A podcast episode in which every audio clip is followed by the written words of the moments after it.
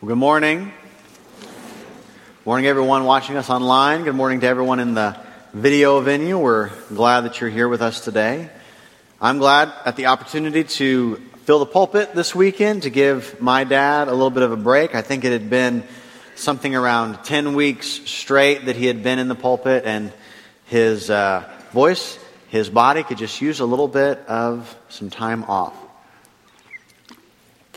Hopefully, you enjoyed last week's message as we talked about fathers. I know you're looking forward to next weekend as we have our patriotic services, the Spirit of America. I hope you plan on being a part of that. What I want to do right now, though, before we get into any of that fun stuff next week, is to spend some time talking about what I believe is an issue for every single person in one form or another. And so we're going to be talking about anxiety. We're going to be talking about anxiety this morning. We're going to be talking about peace. Anxiety is the issue, peace is the goal. And before I really get into anything, I want to let you know two uh, two important notes, really quick. One is that we're really just going to scratch the surface this morning. Uh, for all of the the stuff that we could talk about, all of the passages that we could discuss, all of the references and steps we could take, we're really just going to scratch the surface this morning. And the second note is that what I want to do in our time together is more, uh, more I just want to share with you than I want to preach to you. And the reason I say it like that is because, you know, I am no stranger to anxiety. I've experienced it a number of different times in my life, as I'm sure many of you have as well.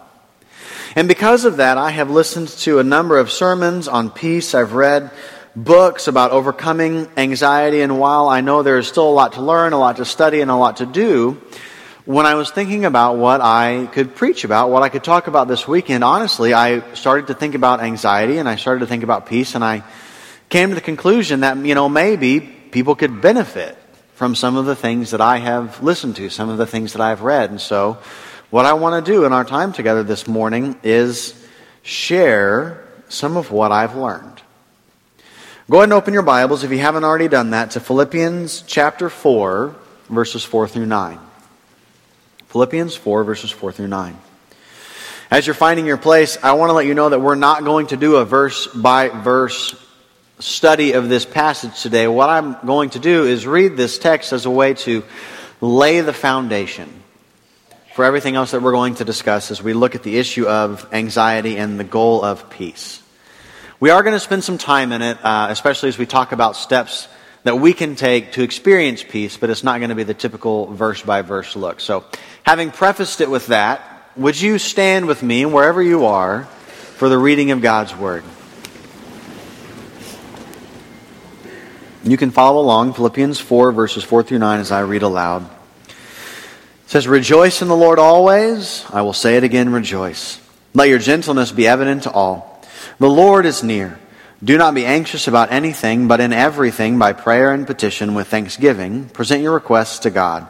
And the peace of God, which transcends all understanding, will guard your hearts and your minds in Christ Jesus. Finally, brothers, whatever is true, whatever is noble, whatever is right, whatever is pure, whatever is lovely, whatever is admirable, if anything is excellent or praiseworthy, think about such things. Whatever you have learned or received or heard from me or seen in me, put it into practice, and the God of peace will be with you. Thank you. you may be seated. May God add his blessing to the reading and the hearing of his word.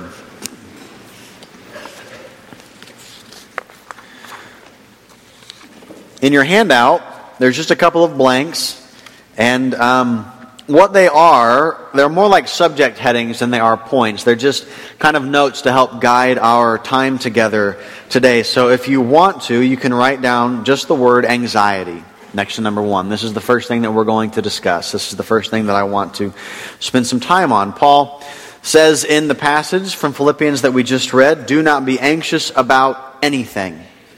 He gives us that command. It's very straightforward. It's very to the point. And I think for the most part, we all like that command. You know, we don't want to experience anxiety. We don't want to go through life dealing with these things. But we have the very natural question of how. How do I do this? How can I live life this way? And we're going to talk about that uh, a little bit later. But before we get into the how, before we get into, you know, the what peace really is, I want to spend a little bit of time talking about why we get anxious in the first place. You know, what causes anxiety in our lives? I know for each of us there's probably a unique set of factors, but I think there are a couple of things that we can look at that are universal. And so the first one, one of the things that I believe causes anxiety in our lives is simply our expectations. Our expectations. You can write that down if you want. There's not a blank for it or anything like that, but I believe that our expectations cause anxiety. In his book, God in the Dock, C.S. Lewis says this about expectations. He says, Imagine a set of people all living in the same building. Half of them think it is a hotel, the other half think it a prison. Those who think it a hotel might regard it as quite intolerable, and those who thought it was a prison might decide it was really surprisingly comfortable. Well, what is he saying? He's saying that so much of the time our anxiety stems not from our actual circumstances, but from what we expected things to be ahead of time. I mean, if I run a hotel and you come in and I, I set you up in a room and on the way to the room I'm walking you there and I say, this is the best room we have in the hotel. Presidents and foreign dignitaries have stayed here before. I'm surprised you got it. You're so lucky. Well, what are you going to imagine? What is that going to do to your expectations? And then if I open up the door to just an ordinary hotel room, how are you going to feel? How are you going to react? Well, you may be, you, you know, you might complain, you might not, but no matter what, you're going to be disappointed. If I take another person with me to the same room, but this time on the way there, I, am very apologetic and I'm so sorry. This is the only room we have left. It's generous that we even call it a room. It used to be a storage closet, but I hope that you'll be able to make do tonight. I open up the door, as I said, to the same room. How are they going to feel? It's not so bad. I've stayed in worse rooms than this. Both people experience the same set of circumstances, but for one it's much worse, and for the other it's much better. And the reason that I believe uh, talking about our expectations is crucial to understanding anxiety in our lives is because I believe each and every one of us go through life thinking that life isn't supposed to be like it is. We go around thinking this is not what I expected. This is not what it's supposed to be. And so we carry that weight, we carry that anxiety around with us. You know, no matter where we are, we think things like, you know, I, I don't have as much money as I thought I would by this point in my life. Or, or, you know, my marriage is a lot harder than I thought it was going to be. Or we have kids and we think, you know, being a parent is nothing like I expected. I'm sure that you can relate to that. You can relate to any one of those things. Jesus tries to warn us about this in Scripture. Look on the screens at John 16, verse 33. Says, I've told you these things so that in me you may have peace. In this world you will have trouble.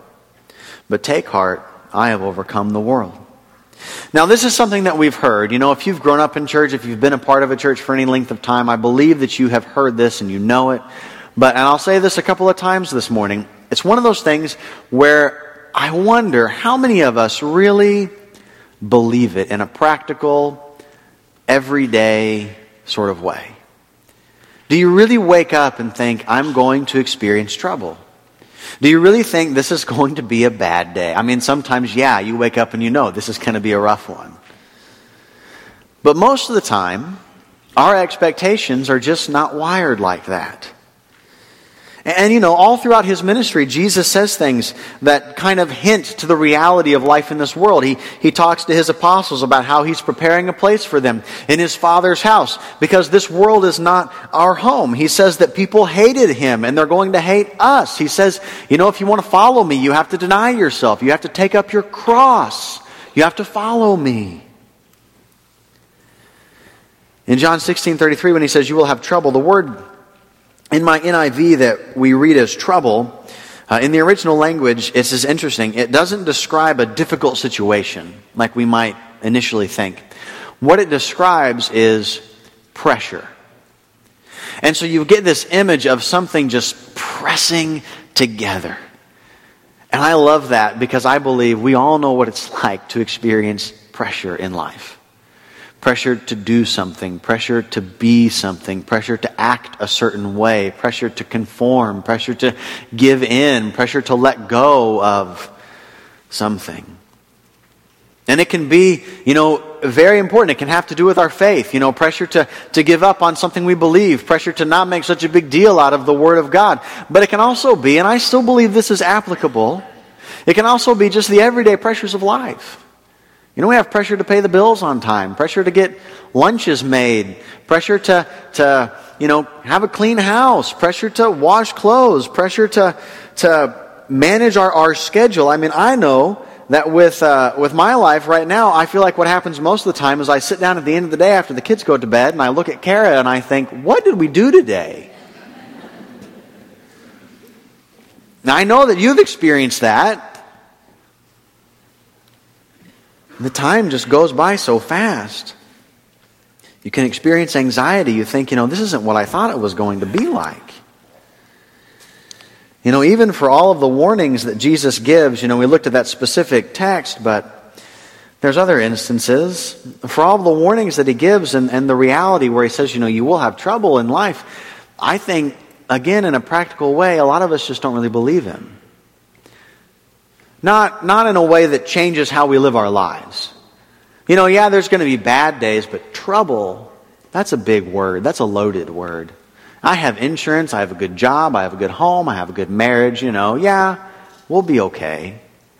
Or maybe, you know, maybe you're a little bit different. You know, you think, oh, I'm not going to just outright disagree with Jesus. That's a mistake. So, yeah, I know that I'm going to have trouble in life. But at the same time, when something happens, what you realize is that what you were thinking of when you thought there'll be trouble in your life is not quite the same thing that Jesus was thinking of when he said, You will have trouble in your life. And our expectations, even of bad things, even of difficulties, cause problems. We experience anxiety. We get overwhelmed. Some people are really burdened by this. They can't deal with the fact that things just aren't the way they're supposed to be. It's one of the reasons that we experience anxiety. Another reason, another reason that we have anxiety in our lives is the very real reality that we have enemies. We have enemies. If you want to, you can write that down. And again, you know, we know this. We realize this. Yes, the devil is real. But how many of us go around every single day thinking, at this moment, I have an enemy who is trying to destroy me. I have an enemy who is trying to ruin my relationship with God. He's trying to ruin my marriage. He's trying to ruin my career. He's trying to ruin my role as a father, as a mother, as a husband, as a wife. You know, and we've always been at war. We've always had an enemy. Before you accepted Jesus as your Savior, who was your enemy? Who were you at war with? We are at war with God. We just don't think of it like that. Because God is good. Because God tries to save his enemies. God sends Jesus to die on the cross for his enemies. But the moment we accept Jesus as our Savior, the moment God becomes our ally, we have a new enemy. And Satan, you know, he's not powerful like God is powerful, but he's not to be taken lightly, and he's a much nastier enemy.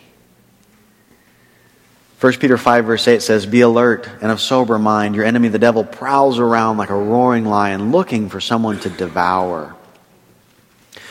Okay, so what does he do? You know, he's our enemy, but how does that cause me anxiety? How does that cause problems in my life? You know, Satan is my enemy, but God is my ally. Well, what he does is he criticizes, he accuses, he slanders. The word devil means slanderer.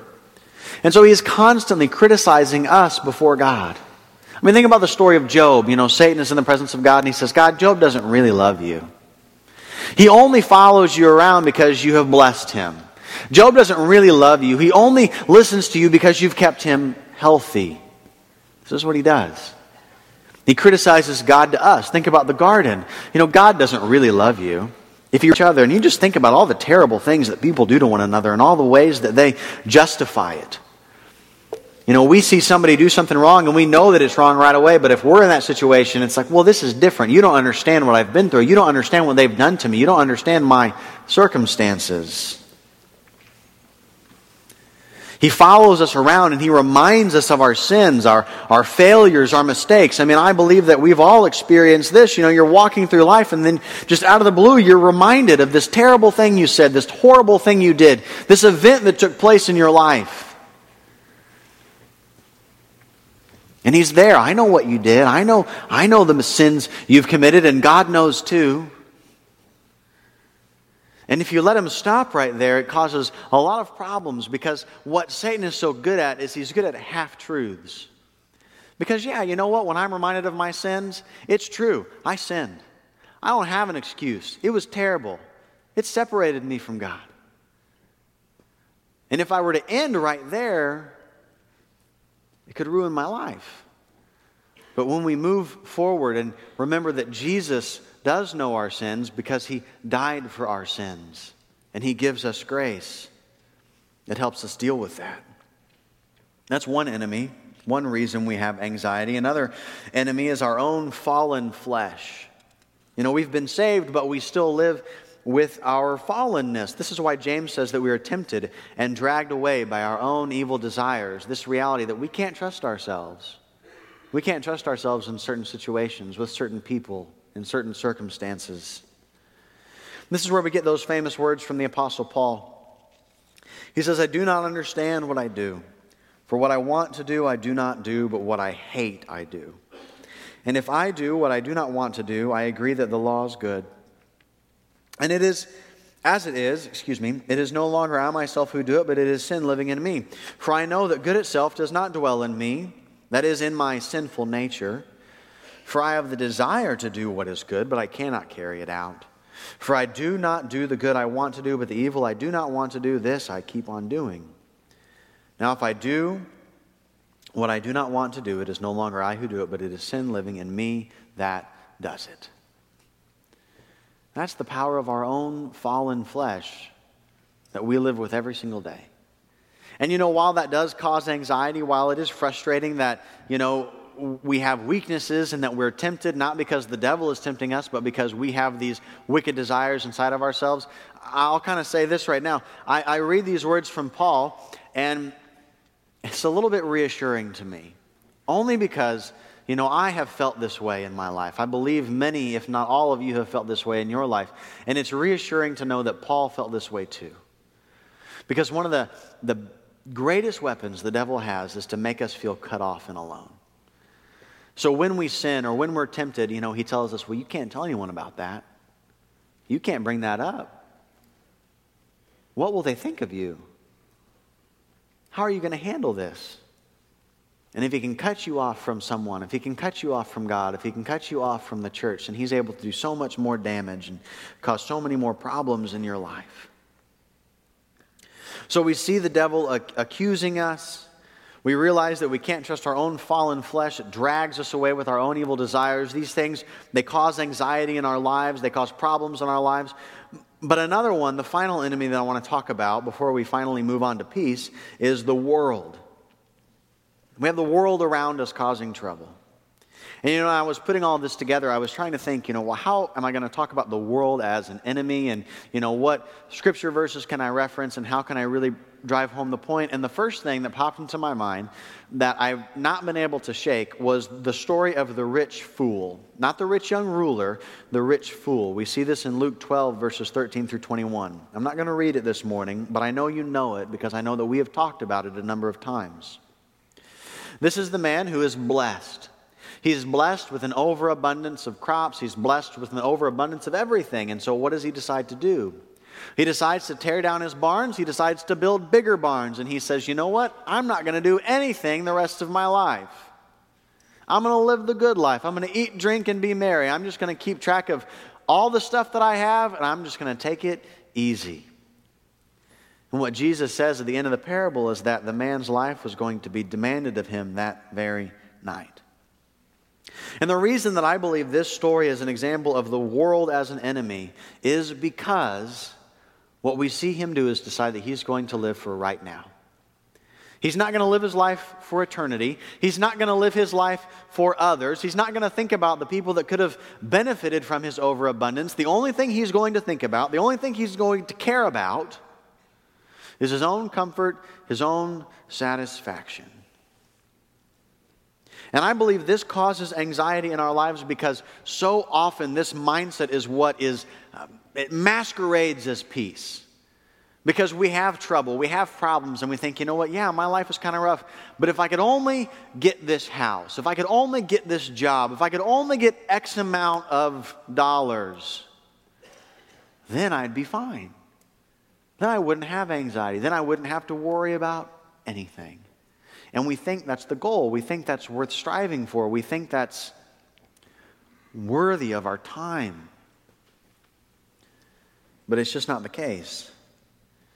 None of this stuff lasts. And if it doesn't last, how? How will we ever think that it satisfies? If we're always having to replace, if we're always having to rebuild, if we're always having to do more.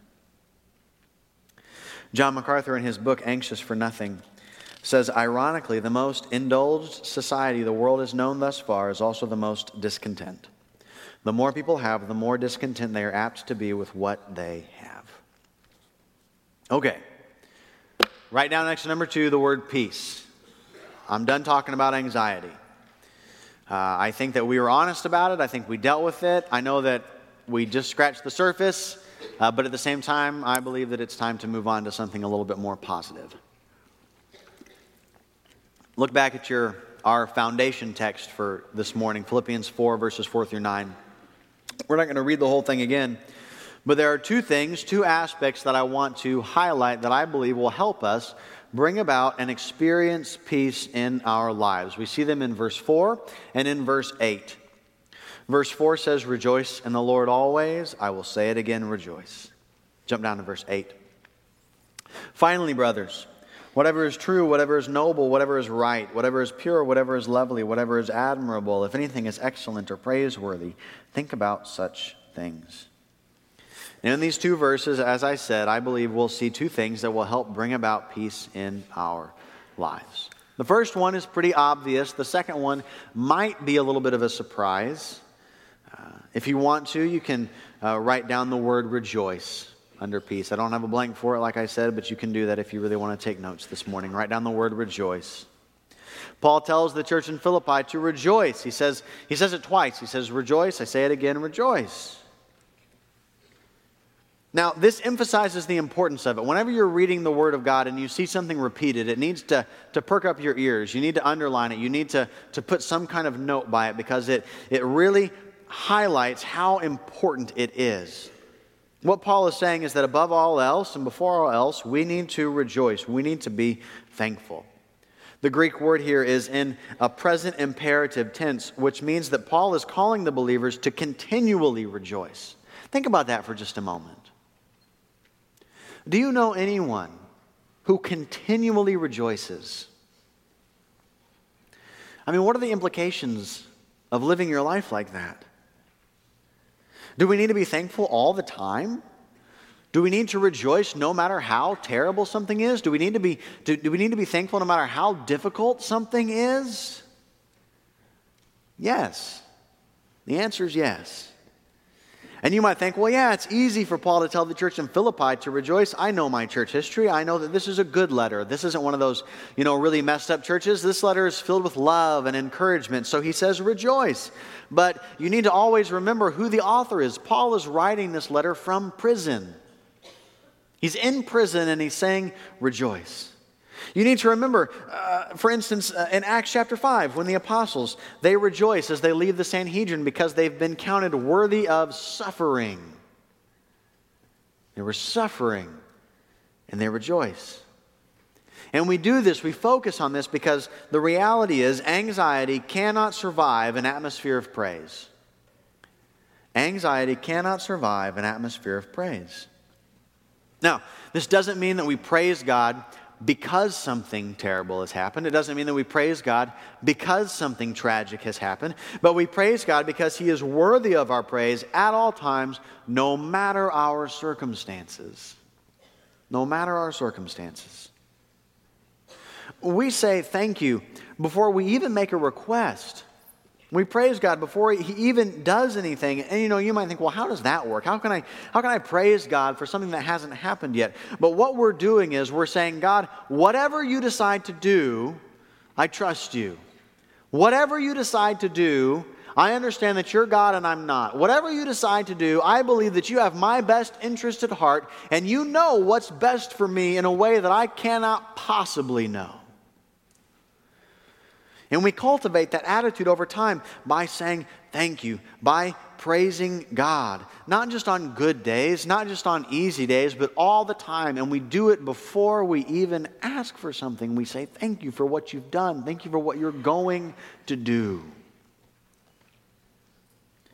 One of the things that I've been doing this year is reading through the Psalms as part of a devotional that I have. It's been a really good experience. You know, I've read the Psalms before, but I've never really studied them like I am now.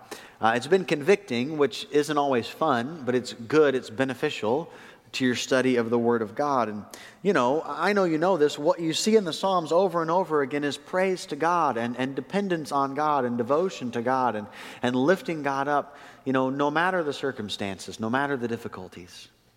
One of the things that I, I love is in Psalm 4, verses 6 and 7, David says this. I'm going to read it actually from the ESV translation because I believe it's a little bit better.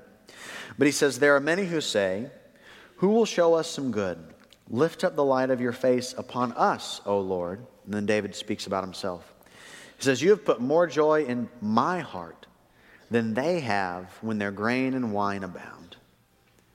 Well, what is he saying? He is saying that he is more joyful. He has more joy based solely on his relationship with God than anyone else does when everything good is going their way.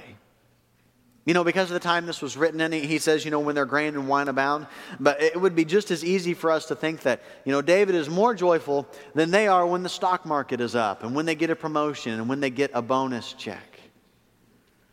And that's an incredible, that's an incredible thing to read, and it's an, an, incredible goal to shoot for, to have that kind of joy in our relationship. That's the kind of joy that I want to have in my relationship with God. I hope that's what you want. That's what I want for you. And this is what happens when, when we rest in God rather than letting ourselves be controlled by our circumstances. And you know, the truth is that my circumstances still have way too much control over me and my attitude. My guess is that I'm not alone this morning when I say that. But at the same time, I don't want to be content to think that that's just the way things are. It's just the way things are going to be. I want something deeper. I want something better. I want that for you. I want us all to have something deeper, something better, something more secure. So we praise God at all times. We rejoice at all times. We say thank you to God before He even has a chance to act. And this goes so far in getting rid of anxiety because our attitude is one of praise and thankfulness and joy.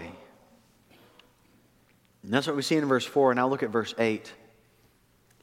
Verse 8 is filled with a lot of wonderful things. You know, this list that Paul gives us, it needs to be underlined, it needs to be memorized. You need to, to be familiar with this list. But the truth is, when I was thinking about peace and bringing about peace, and I looked at this passage, the thing that really stuck out to me is what Paul says at the end of verse 8.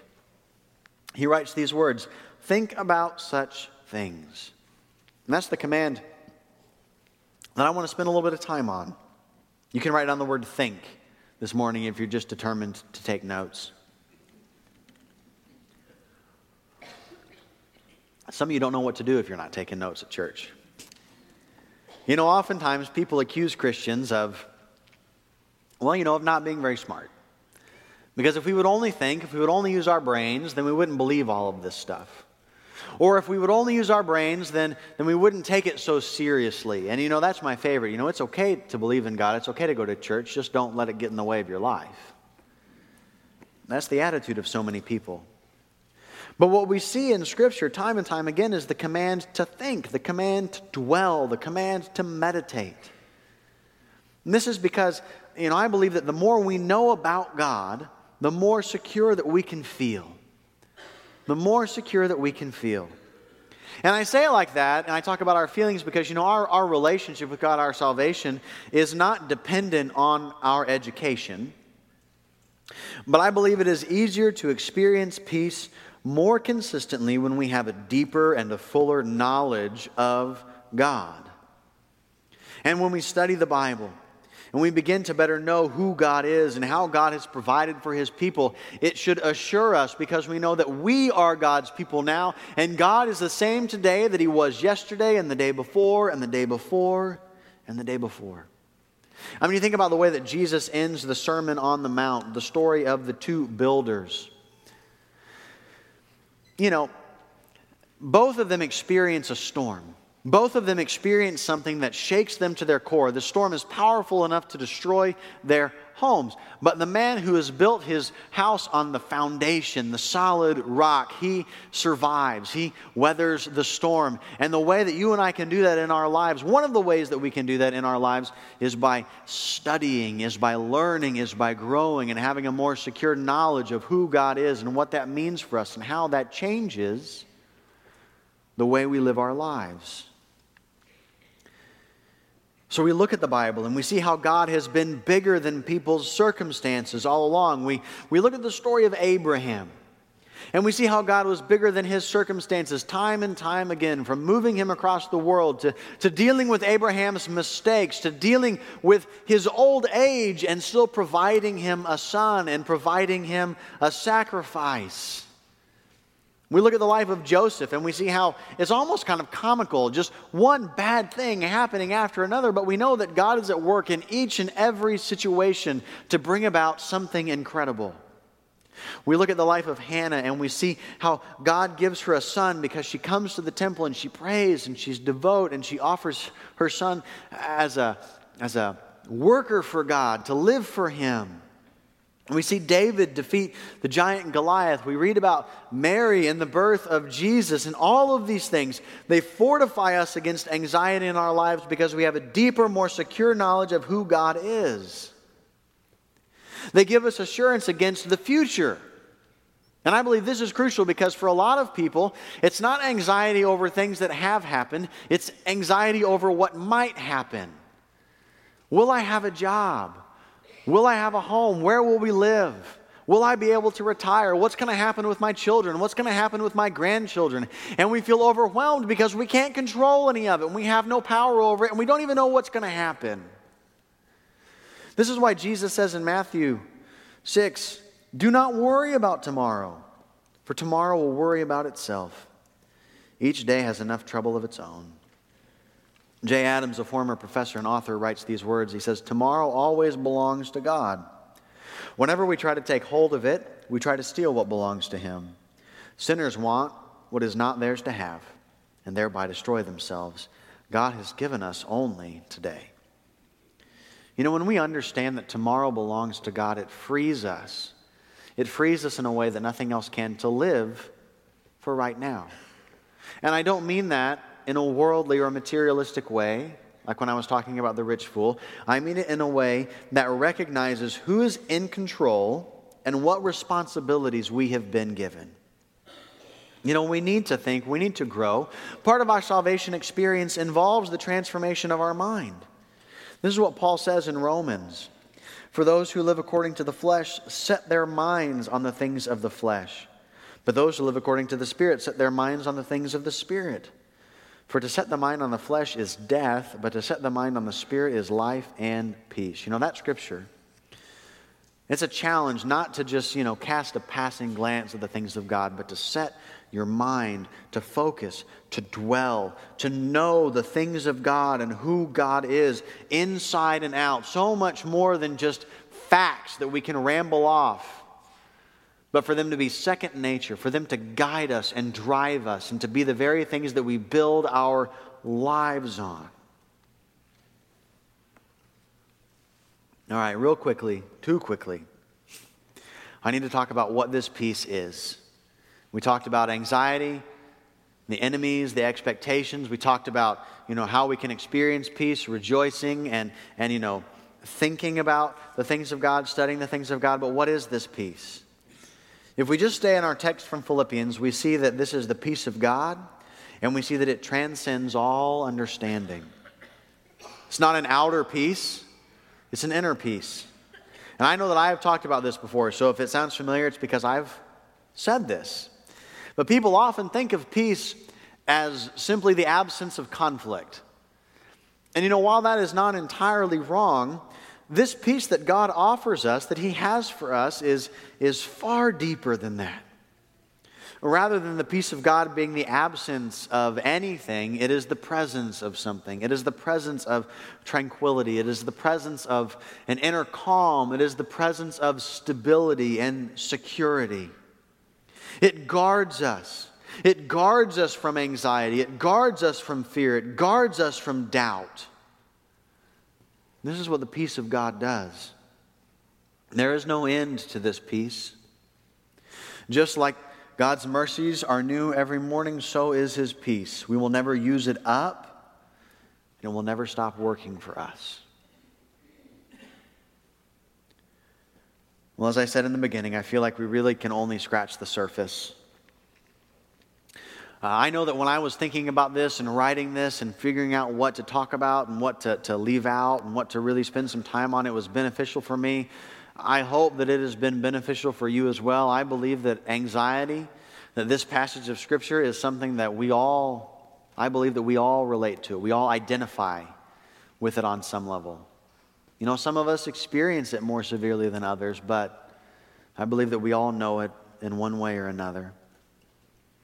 I remember when I was a freshman in high school and I was on the baseball team, and it was my first year playing. You know, obviously, I was a freshman, my first year playing. And while I had a lot of fun and while uh, I have some good memories, the reality was that it was stressful. I was worried. I was worried about you know all the things that could go wrong i was worried about how much i might actually get to play and, and all of those things and my dad would tell me that i played not to lose rather than playing to win and what he was saying is that i was more worried about making a mistake than I was about doing well.